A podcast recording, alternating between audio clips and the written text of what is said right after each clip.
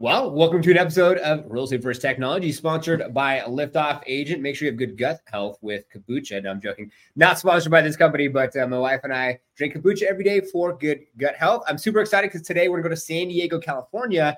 As uh, last year we were doing an event brought to you by Liftoff Agent called "What's Next for Real Estate," and I ended up meeting this individual at a golf tournament.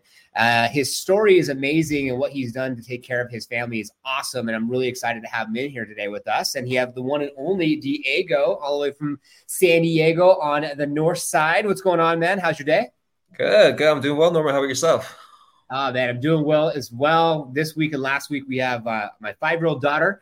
She's home from school because she's at a charter school, and so it's kind of like a year round school. So like, let's take two weeks off randomly in October. So it's like, all right. So I'm watching her, she's watching her, and it's been a it's been one of those kind of one of those interesting parenting like you know situations, but we're getting through it. It's great, and uh, it's almost over. So we're already at what Wednesday. So a couple more days and then it'll be the weekend, and then she starts school back up on Monday. But we're excited to have you, man. It, the show's all about you, you know, your business, and I got to say, man, your story is awesome. I know a lot of people out there that you know maybe have an inspiration or aspiration to purchase their parents a home and, and help them and serve them and and do more than just you know pay the bills or buy themselves nice things. And I remember mm-hmm. we first met you just bought your parents a house and uh, and that was that was a huge feat for you you had a lot of success in the real estate industry yeah. bought them a house and then it got a little rocky and then i connected you with mr uh, mark patson porch lights yeah. to kind of help